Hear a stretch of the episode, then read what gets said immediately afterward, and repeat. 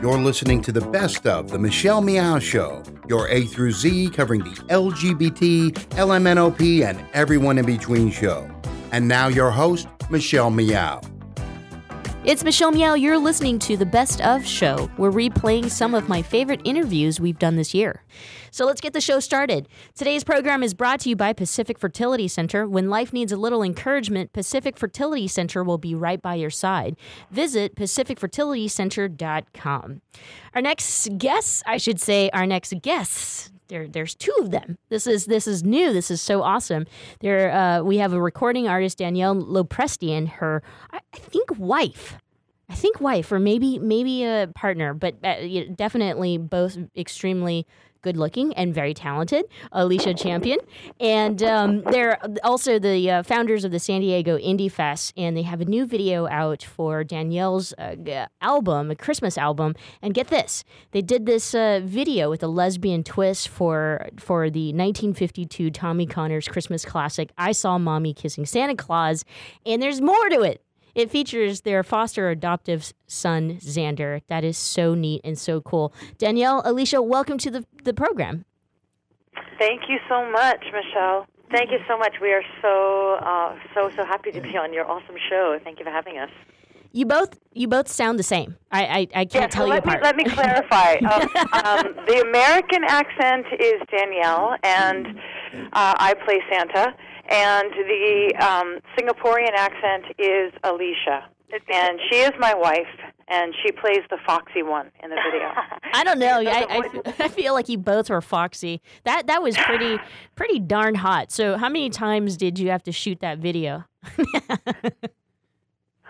um. Well, the the shooting um, took. You know, we tried to wrap it up in one day, um, but um, it was a brand new experience for us working with a little one, uh, let let alone our little one.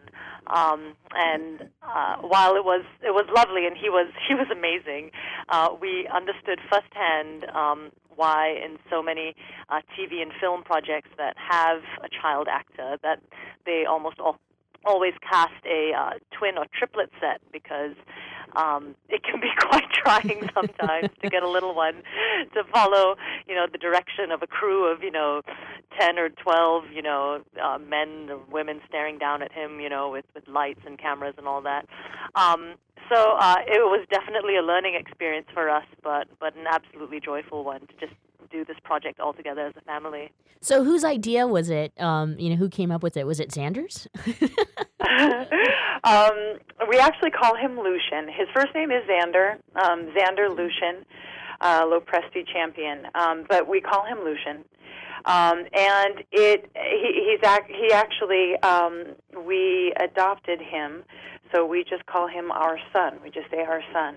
Um, he uh, is involved with the reason um, that that this video came to be, um, but it really was inspired by him and Alicia.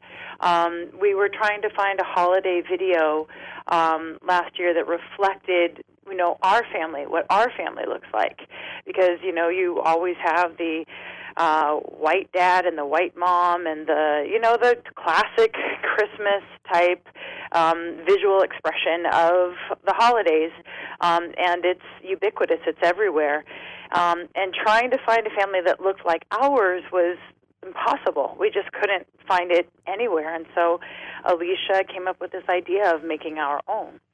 Uh, well, and, it's, uh, it's already it, it's already received over fifty thousand views on YouTube, and so um, you know my guess is that the response has been awesome so far.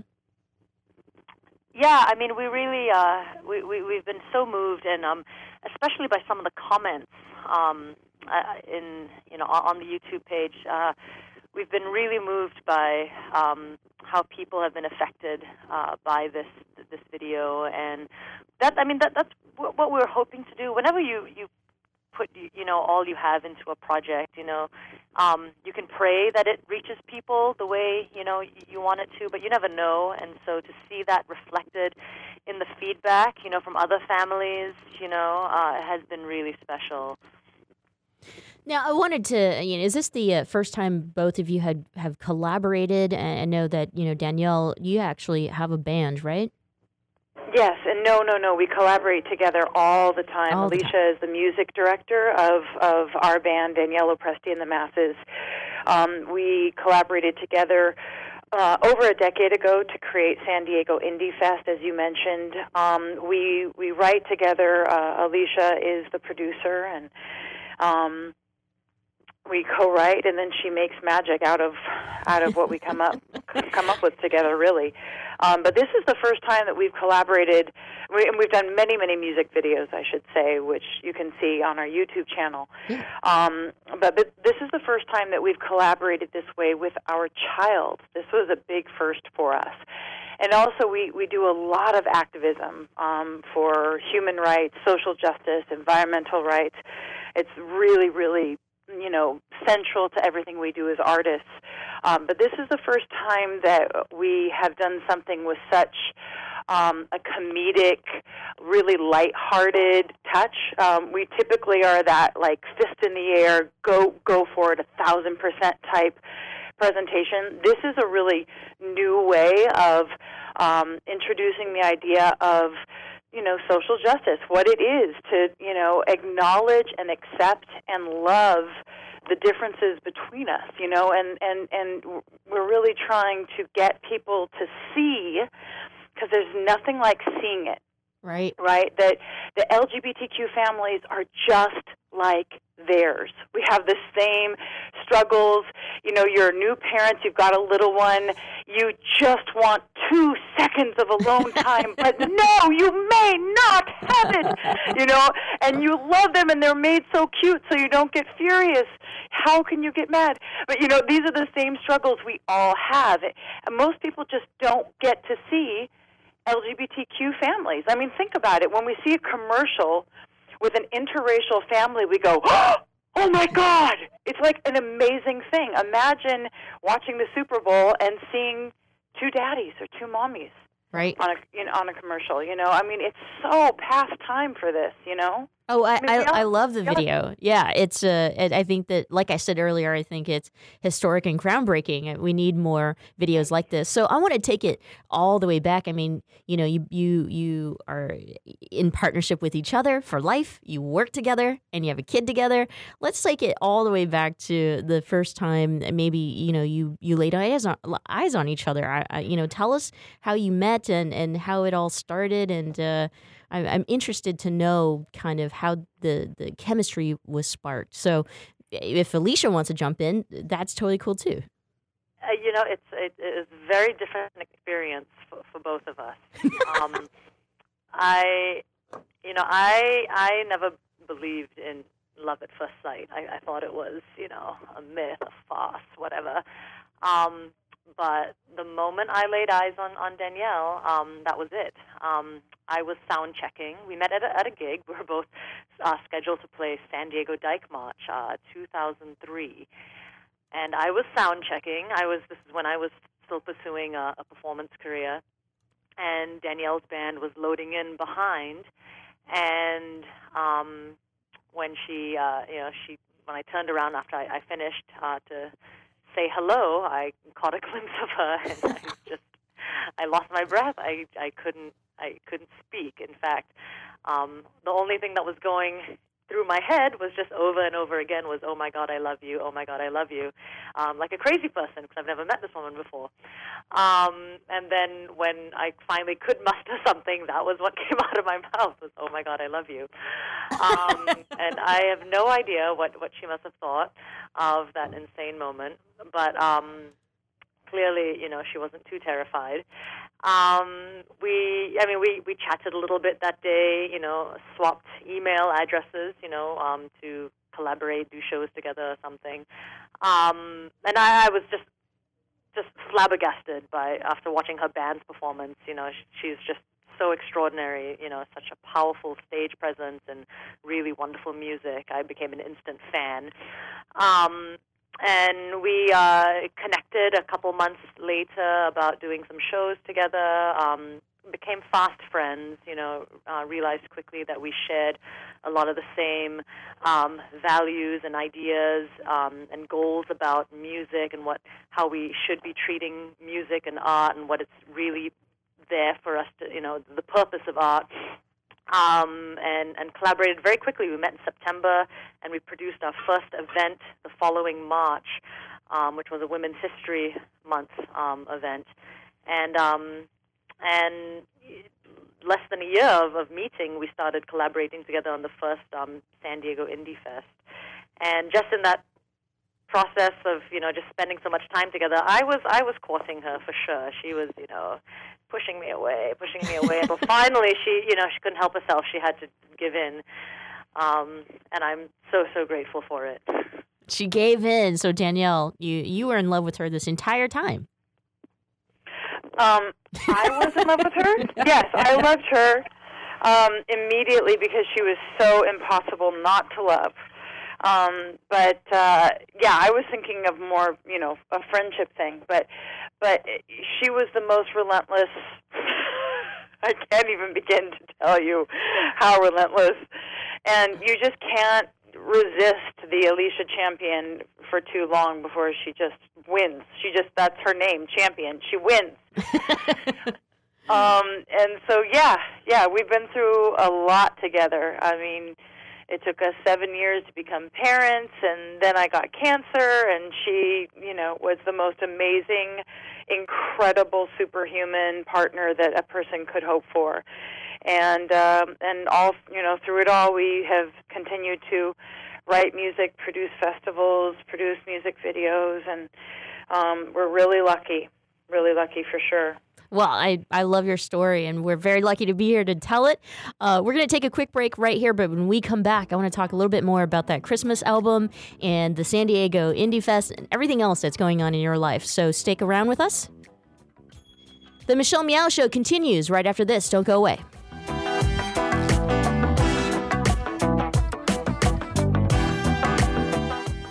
You are listening to a rebroadcast of an earlier version of The Michelle Meow Show. Thanks for listening to the Progressive Voices Network, streaming the best in progressive talk 24 7. Keep the progressive conversation going on by joining our community. Each week, we send out an email that covers important things taking place in the Progressive Voices Network and throughout the progressive world. Be the first to know of upcoming shows, schedule changes, exclusive programming, and more. Simply go to progressivevoices.com and sign up for our mailing list. It's that easy. ProgressiveVoices.com. Thanks for listening and thanks for joining the Progressive Voices community. Babe, I think we're ready. We're really doing this. Yeah, I'm ready for our family. So, where do we start? Starting a family is a team effort, and when life needs a little encouragement, Pacific Fertility Center will be right by your side. As a unified team of the best fertility specialists, guided by the highest ethical standards, Pacific Fertility Center provides patients with compassionate fertility care. Visit pacificfertilitycenter.com.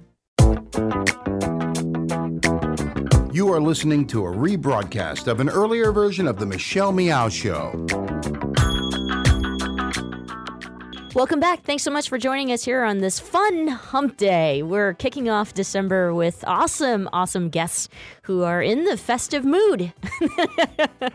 Our guests on the phone are uh, are married and they're musicians, Danielle Lopresti and Alicia Champion, and we're talking about their cool video that they did, uh, which is a, uh, a holiday video featuring their son Lucius.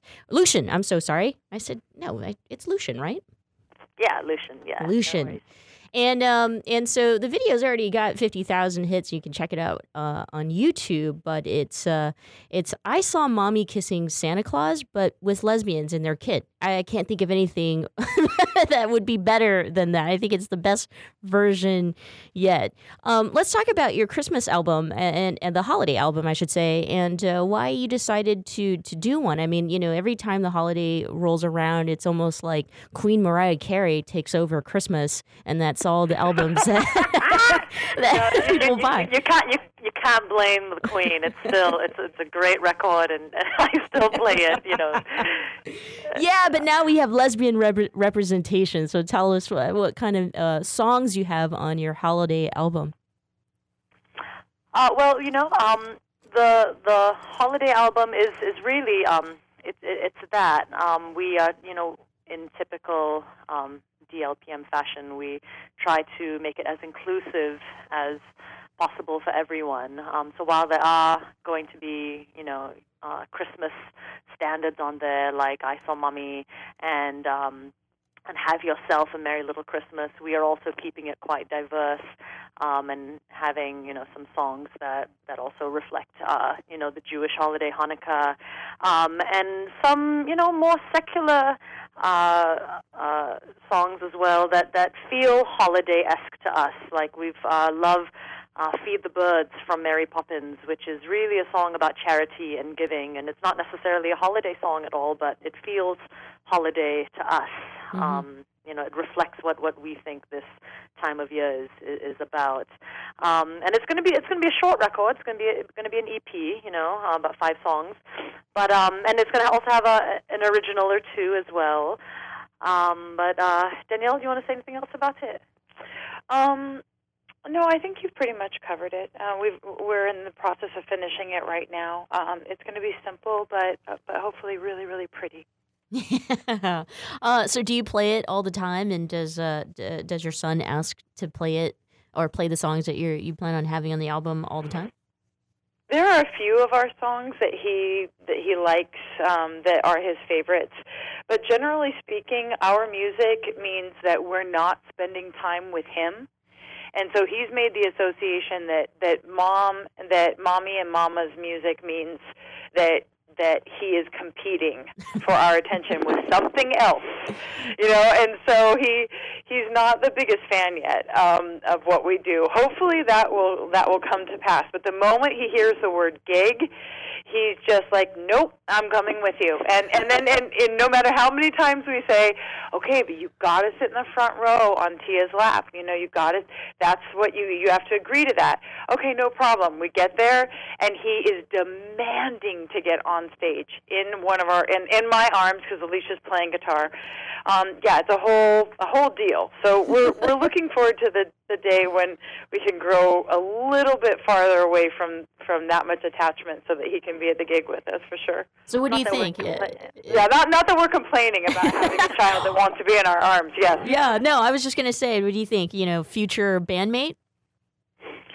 That would be amazing. Maybe. and it would be a, an I'm entire. so sure. well, I mean, he's he's he's, def- he's definitely very talented. He's got he's definitely gifted. But you know, it's funny. We we think you know. Um, you know, when we became parents, that we would be these cool musician parents. You know, hey, our kid's going to think that we're hip, but it doesn't matter if it's work. If it's anything that takes us away from him, he hates it. So, Yeah, No. yeah. So long But- to that theory. He'll get to that age where you know maybe a, a, a what that, that he asked for for Christmas will be a guitar or something, and that that'll be the best band ever. You know, you'll you'll probably be the first uh, yeah, queer family band. um, so I want to talk about the the San Diego Indie Fest and kind of how that all you know how that how that all worked out, how it came to be, and uh, and I wonder had it always been easy, you know, to do music in the San Diego area? No, definitely not.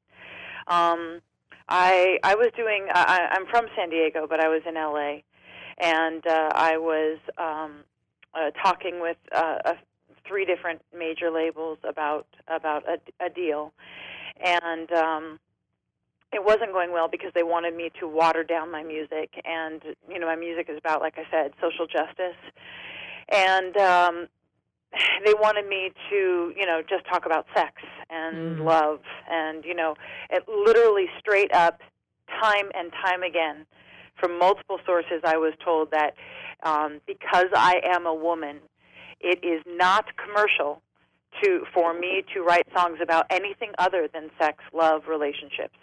Um, that if I was a guy, it would be a different story. But you know, Danielle, I'm just going to break it down for you. It is not commercial, and as long as you, uh, you know, continue to do so, you're, you know, we're not going to be able to promote you the way we want to.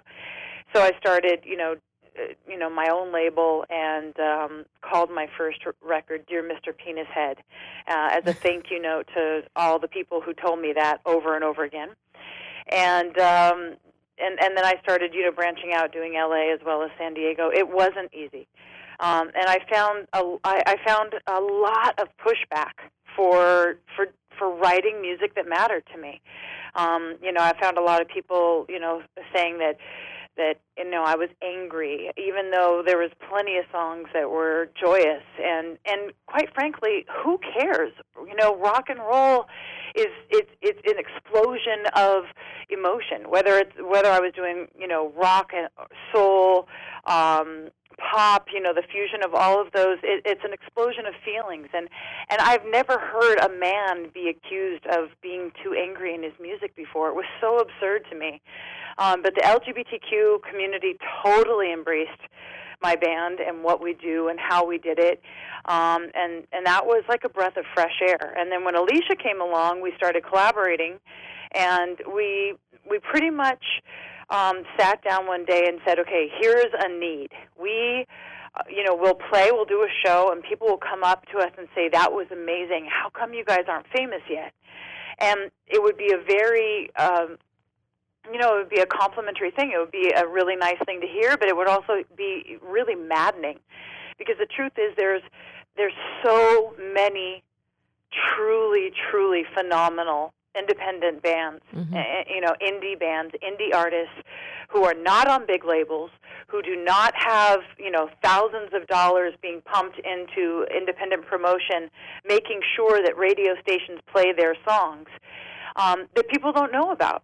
So talent is not the measure of whether or not you know someone exists. So we sat down and we said, how about if we create a festival, an event that happens once a year, where people just come to discover amazing new music. You know, artists that that don't fit into the typical mainstream um, Mariah Carey, Adele, uh, you know, Yeah. fill in the blank, um, you know, uh, genre, but who are a little outside, you know, to the left, to the right, above, below, and and you know they get they get passed over, but they're remarkable, they're outstanding, they're diverse, they push buttons, they push boundaries, and and we got really excited about this idea. Of course, we got pushback for that too, but it grew and grew and grew, and now we're coming up on year ten. Um, it hasn't been easy. It's always been rewarding. Um, and and I think that we're just you know we're proud of of our work because we really feel so impassioned about this idea, and it, it goes back to inclusivity. It goes back to you know educating people that there's so much beyond the WalMarts and the Targets and the major labels. You know the the the little guys like you and and me who are creating their own radio show, their own uh, coffee shop, their own. You know, let's support the indies because they actually, you know, have a stake in our communities. They care. They're people just like you and me. Oh, I love you guys so much. Uh, best best best holiday present so far um, is having you here on the show. I, I wanted to ask, um, you know, I know Danielle, uh, you beat cancer. Um, Yeah. You know, you both have struggled in the music industry and uh, have now are now, you know, founders and creators of one of the largest indie fest um, or festivals uh, event to date here. And and uh, you have a kid, and you're doing all these great, amazing things. I wonder, you know, when you look at your life in 10 years, what do you see? Alicia? Well, you know, I think um, while while I think we, we always were the type of people who were, you know, grateful for every day, every moment that we have, um, going through that cancer experience, you know, as a family, um, you know, I, I think we have a lot of balance in our family, but for me, you know, Danielle is, is definitely that that rock that kind of keeps us all together, you know. Um, and when that that rock was so so beaten down for that stretch of time, um, I mean, it, it really it kind of shakes you in a in a new way. You know, it, it, it kind of expands that that that that that philosophy of you know living for the present and and just being grateful for every single day um, tenfold. You know, in ways that I didn't even know that that I could have expanded that. Um, so. Um, every day, you know, that, that, that we get to wake up and, and see the sun through our window and, and, and our son's son, you know, um, uh, in, in his bed, um, is, is, is okay with me, you know. Um, whatever 10 years looks like from now, I just know that I'm going to be so grateful that that we had those 10 years. Um, I know, you know, at some point we we probably would enjoy um, a, uh, a slower pace. You know, a, a lot of our family um, is in the Bay Area. Mm. Danielle's brother's family is there. My family is there, um, and you know, a shift, you know, maybe to the Bay is is could could very well be in store. Um, so uh, yeah, you know, there, there, are lots of things, but but but we love this community here. We we love what we've done with San Diego Indie Fest, and we'd certainly like to keep that going. You know, maybe bringing Indie Fest, you know, up the coast, you know, to Northern California. I think so. if, if that's in the cards, you know, that would be that would be lovely. You know, maybe in Oakland or something. Um, I was going to say worldwide domination of indie music with a, a- an, a- an additional bandmate uh, named Lucian. or maybe an extra, you know, another another baby uh, on the way or something like that. That would be so cool. We would love to have a sibling for our little guy. Yeah. Yeah, we're yeah, we're working on that. Ugh, you two are so amazing. I, I want to thank you for everything that you do for our community, but not just our community. I mean, really, uh, you know, making the world a better place. And uh, you know, Lucian is is not only lucky, but he's going to grow up to be an incredible, you know, guy. He's probably already incredible. We get- think so.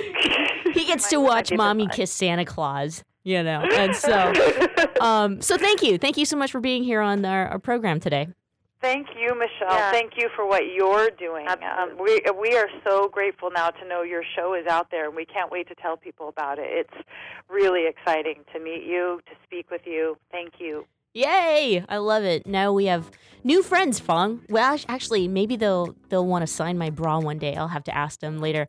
Um, we're gonna play the, their video. You just have to. I know it's it's just gonna be the song I I uh, I saw mommy kissing Santa Claus, but you should check out the video. Don't go away. When we come back, the show continues.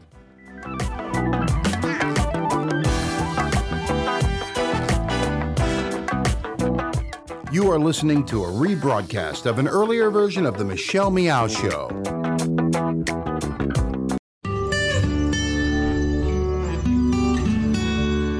I'm Heklina. I've been doing drag here in San Francisco for almost 20 years, and uh, over the past couple months, I just opened up my club Oasis. It's been going really well. People really seem to appreciate the space. It's something people say San Francisco really needs right now because the city has been changing a lot. I always had this attitude of, of opening a space that was kind of like for everybody, and that's just kind of the attitude and the, the uh, the ethics of Oasis is it's kind of a space for everybody.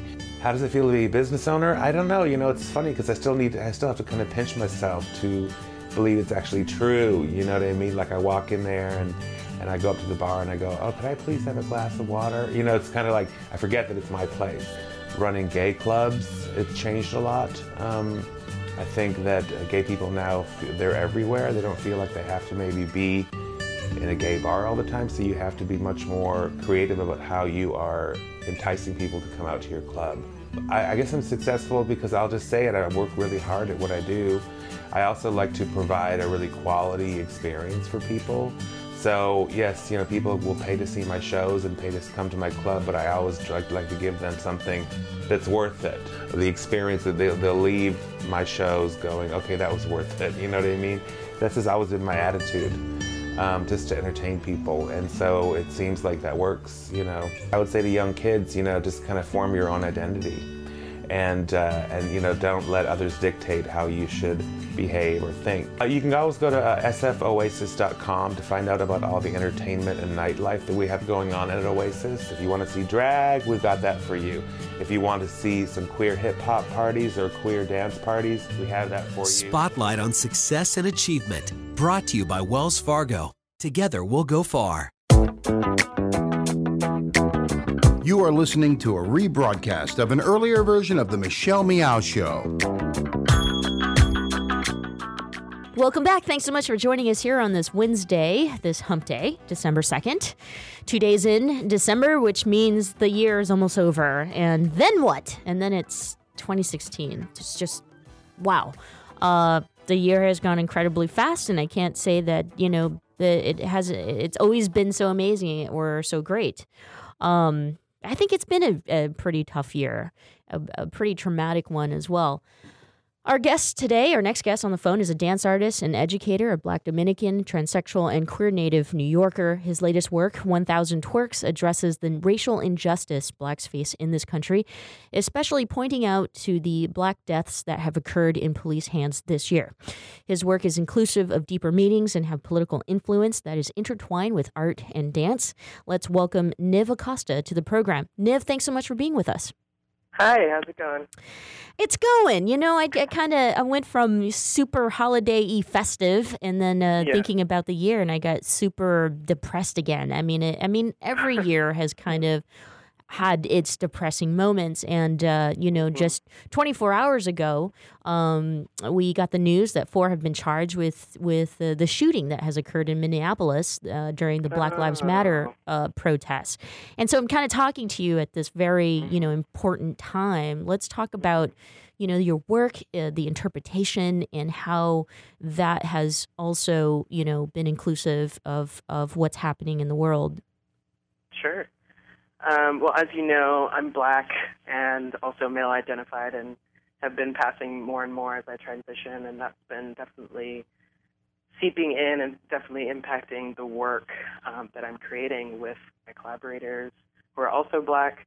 Um, and we are sentient human beings who are definitely deeply impacted by our environment. And right now, the American environment is feeling really hostile towards our bodies. And so something that art can do is really transcend, help to transcend those moments and, li- and help you live through that moment. Um, and it's, you know, definitely all of the tension that we see in the media um, with all the violence towards black folks definitely, you know, makes for I don't know, I guess an uninhabitable environment for folks like me. Right. And that makes for you you sort of presented with a fork in the road. You can decide to let internalize it and and make it a part of your depression or make it loop it in. It de- definitely can bog you down. Um, or you can choose to become become involved somehow. Mm-hmm. Um, and I've definitely engaged in activism and continue to. Um, I was going to ask you if you felt yeah. that your art, you know, is a form of nonviolent protest. yeah, I guess I guess so. I think there's a lot of power when you get people together. I think gathering is powerful. Churches, protests, performances are a site for change. I think having a bunch of people together in a room united for the same cause, I mean, whether it be a dance performance or racial justice, Right. you can definitely uh, you can definitely have impact in a room when you have a captive audience that way. And so I'm leveraging that privilege essentially of having an audience to also bring up conversation that I'm really interested in and also impacts my life. And I think that, you know, I, I have, I would say that I have pretty racially diverse audiences, but across the board, they're still predominantly white in the art world. And I want so much to comment on that. And I want people to take that into account, especially as they navigate this, you know, this realm of art and and so that they can understand that we can we can adapt our struggles to also elevate our artistic work Mm-hmm. um, and also for brown folks and black folks alike who identify similarly to me to feel like they have a voice um, in the spaces that I navigate, which oftentimes are exclusive, are are definitely not as racially diverse as they should be. I you know I want to I want to uh, talk about that uh, art as well as as black bodies and um, the entertainment industry, especially here in this country. It, it's like it, it. I don't know. It's it's such a complex place because it's like you know there are so many people who take for granted for granted the artistic talent that you know black entertainers and artists have, but yet um, do not do not understand. Uh, you know, also being negative in terms of how they connect with black bodies. Um, you know, and I think you understand what I'm talking about, right? Yeah, I do. I do. I think I talk about cultural appropriation a lot with my students and with my friends, and we we're thinking about it because we're definitely impacted by it. There's so much of wanting, uh, you know, a black aesthetic essentially, and and black vibes, or black hair, or black skin, or black fashions. Um, without really investing and seeing the people who created those fashions and those that music and that movement. You know, I mean, Miley Cyrus is always a, a really good example of a cultural appropriation because here we have a situation where a white young woman who has been in the media for a very long time, probably has more money than I will ever know, and is um, effectively using black women as props in her videos or in performances. And they're twerking, and that's also become popularized. And it's really unfortunate. I hear people say, Miley put twerking on the map. Ugh. And it makes me so mad. Yeah. because we're we're completely it's the erasure of this history that's so deeply deeply black and Mhm. it's now somehow because instead of Miley taking a, a moment to be like I'm going to share with you what I've learned about twerking or what I appreciate about this culture you know and and then also elevating her performers and giving them a voice that she could have done that but she didn't Right. um, so instead, we we have the perpetuation of invisibilizing, invisi- invisibilizing. That's Mhm. the word. Um, people who created this work, and and you know, because twerking, the movement of twerking comes from uh, northern Africa, a tribe called Nola, and it's you know, no one knows that, and we won't know that from looking at the VMAs while Miley Cyrus is twerking. Um, but what people take away from watching Miley Cyrus twerking or using black women as props is that she is the front runner. They're, the black women aren't empowered here. Um, so, and this is, and if it were that this, if it were that this imagery wasn't already so pervasive, I wouldn't be as caught up in this moment. But because there's such a deep and historical representation of black folks as less than or behind or behind the lead singer or um, supportive or domestic workers or doing the labor work essentially because twerking is not easy as we know Yeah, well, you know, I I'm not even gonna try. I already know. You know, my little Asian ass isn't really meant to do that. I appreciate those who can. Uh, you know. yeah. Um, yeah, I think I want to addendum that with saying that what's important for me, because I, I, I utilize twerking in my own artistic practice, and I, I think that's what what's important to me is that people do not claim something that is not theirs. That's really what it is. It, it economizes the movement and therefore takes away the power um, from the people that it originated from, right? So if I said to you, Michelle, like, we should get together and twerk, mhm. I'm making an invitation as the black person in the situation, making an invitation for you to come join me, where I am in, essentially empowered to teach you movement that I know and that is like in my blood, essentially. Um, and I'm choosing, I'm deciding to share that with you, and that's probably what happened with Miley. A black person was probably like, "Hey, you should do twerking," you know Mhm. but instead of also we're like taking that with reverence and and respecting and respecting where that comes from and then also naming and identifying where it comes from um, we have this situation where we don't know people won't know that Miley Cyrus isn't the originator of twerking Which is crazy to me, by the way. I mean, come on, does it take a genius and there's such thing as Google these days? Michelle Meow, Oftentimes- we're we're speaking with our guest today on the phone, uh, who's a dance artist, an educator, an activist, um, who's also a trans activist and a black activist, and an awesome all around guy, uh, Niv. Uh, Acosta. And so, Nev, you know, I wanted to also throw that in there. I mean, we're talking about black bodies, um, you know, being black and trans and trans male. Uh, you know, how does how do you feel about all of that in this conversation? Yeah. Well, I like to think about it as there, there. It's a multi-layered experience. Yeah. One side of it is totally fantastical in that I get to have a life where I've been socialized as female and get to operate or like navigate spaces um, as male now with the essential, essentially the wisdom of being socialized as female and and therefore, you know, essentially being the man that I have always wanted to see in the world. Um, so I, I get that part of it is definitely exciting. Um, it's hard at times. I think that you know people can definitely romanticize that um, experience, but I definitely am learning so much about what it is to be a black man as an adult.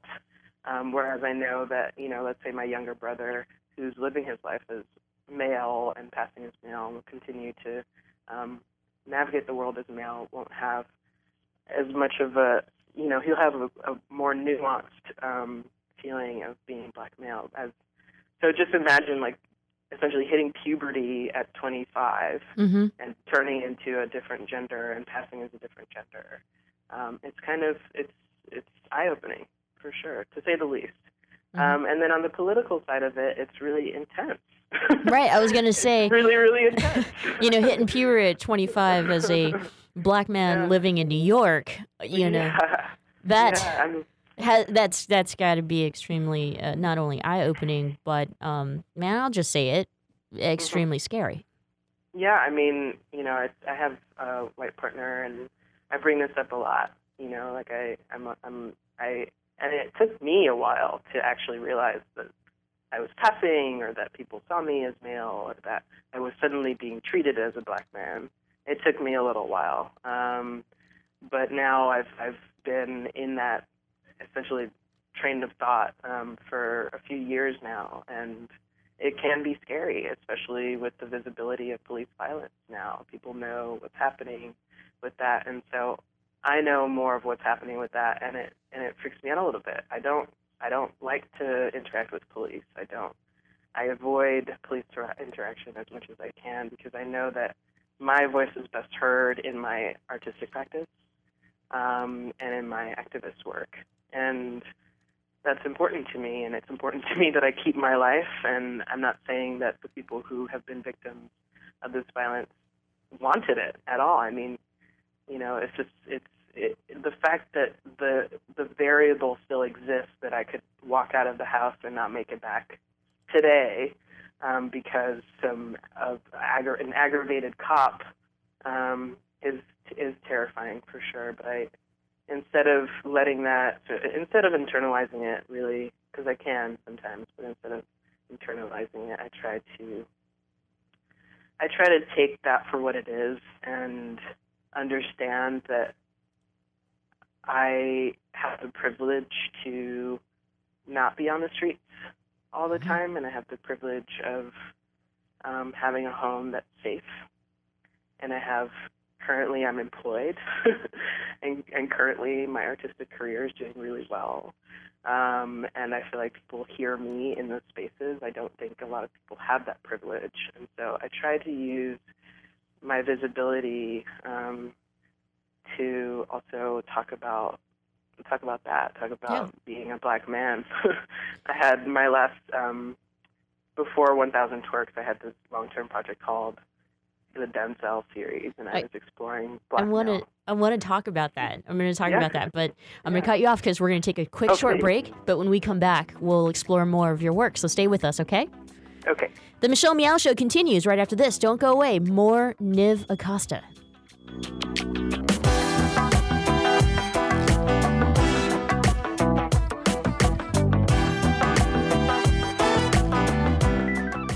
You are listening to a rebroadcast of an earlier version of The Michelle Meow Show. For listening to the Progressive Voices Network, streaming the best in progressive talk 24 7. Keep the progressive conversation going on on Facebook. Like us at facebook.com forward slash progressive voices. On the Progressive Voices Facebook page, we update the stories that our hosts like Thom Hartmann, Stephanie Miller, Bill Press, and Leslie Marshall will be talking about during their shows. And we share great news, commentaries, opinion pieces, and videos from all over the progressive world. Always progressive, always on. Be part of the progressive conversation. Like us at facebook.com forward slash progressive voices. The Commonwealth Club is a unique organization that brings together people from a variety of backgrounds to explore important issues as a community.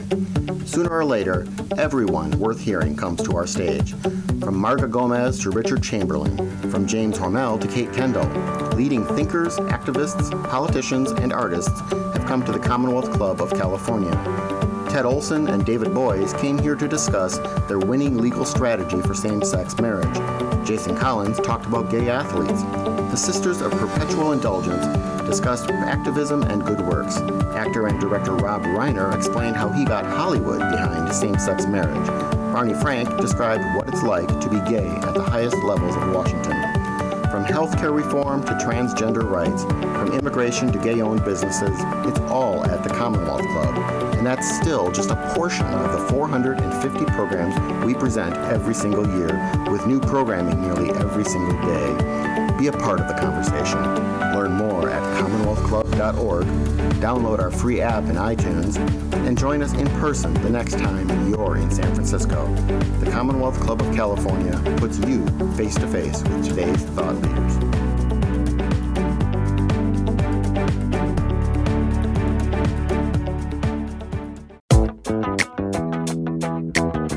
You are listening to a rebroadcast of an earlier version of The Michelle Meow Show.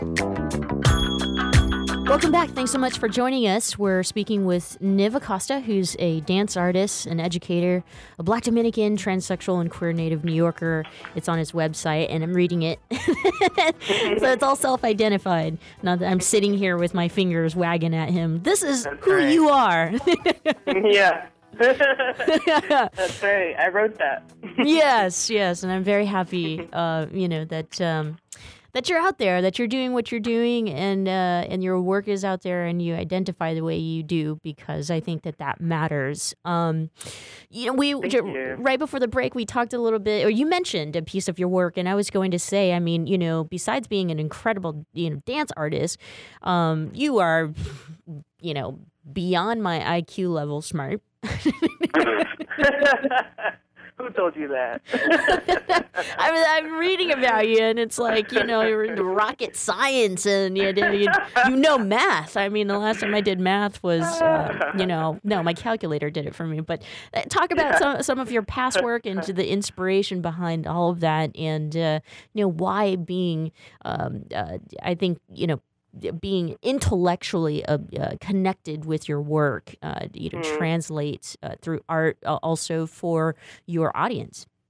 Yeah. Um, well, let's see. So before the break, I started to talk about the series, the Denzel series that I had been working on for about four years. Um, and that was an interesting process because for me, it was a, it was really sort of a rite of passage. Um, as a performance artist um, and a creator of performance, I was thinking about my identity as trans. I was also very much coming out of the closet while also creating this work um, as trans queer and also black. And that was, you know, the work itself, the Denzel series. Um, I wouldn't say was an homage to Denzel Washington, the person. I would say that I was working with um, the black male tropes that I feel like Denzel Washington, but many other black actors like Morgan Freeman, um, Terrence Howard, et cetera, et cetera. I feel like embody in the in the casting that they've um, in the casting of the films that they've been in.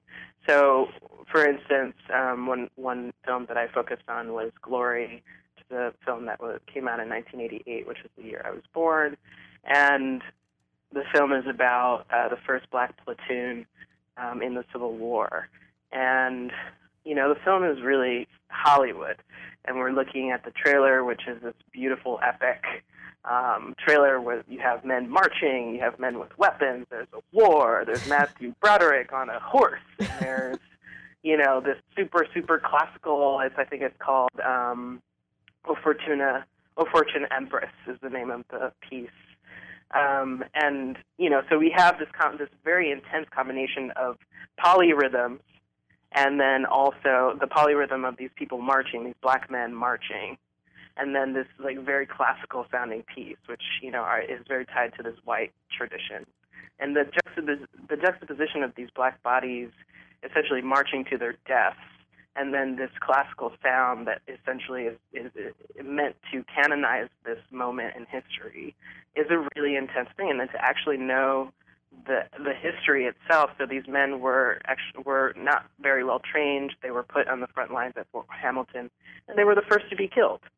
Um, and these were these were people who were who had migrated to the north and then signed up for to be in the war.